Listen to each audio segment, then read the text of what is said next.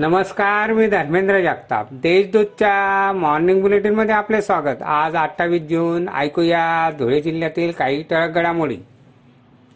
धुळे तालुक्यासह जिल्ह्यात पावसाने दडी मारली आहे. येत्या काही दिवसात पाऊस झाला नाही तर स्थिती गंभीर होईल.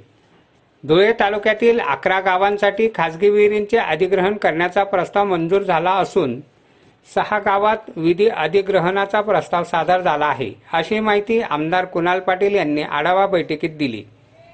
आषाढी एकादशी व बकरी ईद या सण उत्सवानिमित्त धुळ्यात काही वाहतूक मार्गात एकोणतीस जूनला बदल करण्यात आला आहे.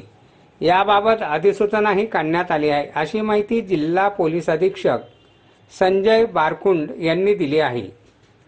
तापी नदीवरील उपसा सिंचन योजना कार्यान्वित करून शेतीसाठी अठरा तास वीज पुरवठा देण्यात यावा. यासह अन्य मागण्यांसाठी शिंदखेडा येथे शिवसेना ठाकरे गटातर्फे तहसील कार्यालयावर शेतकऱ्यांनी शिंगाडे मोर्चा काढला. धुळे शहरासह परिसरात पावसाच्या हलक्या सरी कोसळल्या. दो दिवसापासून ढगाळ वातावरण असल्यामुळे तापमानात घट झाली आहे. एकतीस अंश तापमानाची नोंद झाली आहे.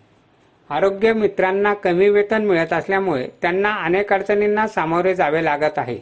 दरमहा किमान पंचवीस हजार रुपये वेतन मिळावे यासाठी जिल्हाधिकारी कार्यालयासमोर निदर्शने करण्यात आली.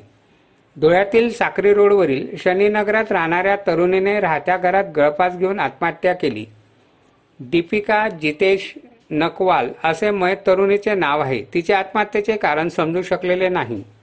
अशा आहेत आजच्या ठळक घडामोडी सविस्तर बातम्यांसाठी वाचत राहा देशदूत आणि ताज्या बातम्यांसाठी भेट द्या.